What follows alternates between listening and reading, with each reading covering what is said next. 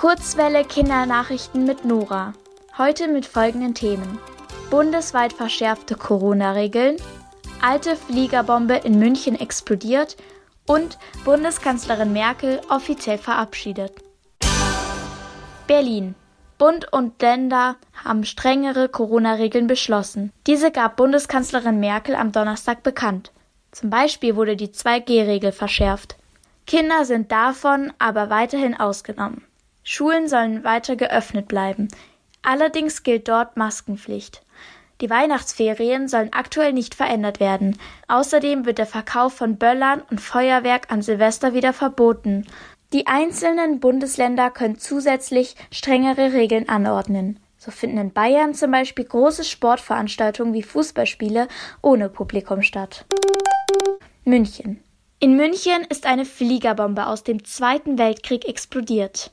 Bei Bauarbeiten für die zweite S-Bahn-Stammstrecke kam es am Mittwoch zu einer Explosion. Vier Menschen wurden verletzt. Der gesamte Zugverkehr rund um den Münchner Hauptbahnhof wurde gestoppt. Die alte Bombe befand sich im Bereich der Donnersberger Brücke. Insgesamt entstand ein Schaden von etwa fünf Millionen Euro. Polizei und Staatsanwaltschaft ermitteln nun, warum die Bombe zuvor nicht entdeckt worden war. Berlin.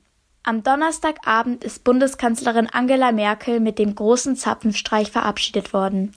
Diese Zeremonie ist eine große Würdigung durch Soldatinnen der Bundeswehr.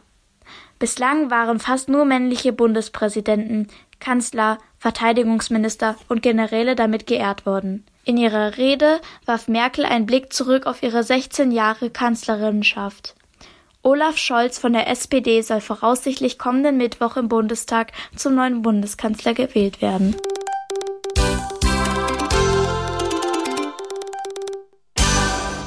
Die gute Nachricht.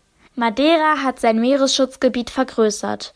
Das gab die Regionalregierung der portugiesischen Inselgruppe am Montag bekannt. Nach ihren Angaben schufen sie damit das größte Meeresschutzgebiet in Europa und dem Nordatlantik. In Zukunft soll der Fischfang dort verboten sein. Damit werden auch die besonderen Walarten und Meeresschildkröten besser geschützt. Das Wetter. Am Sonntag bleibt es kalt, bei Temperaturen bis maximal drei Grad. Anfang nächster Woche soll es wieder schneien, bei Temperaturen um die null Grad.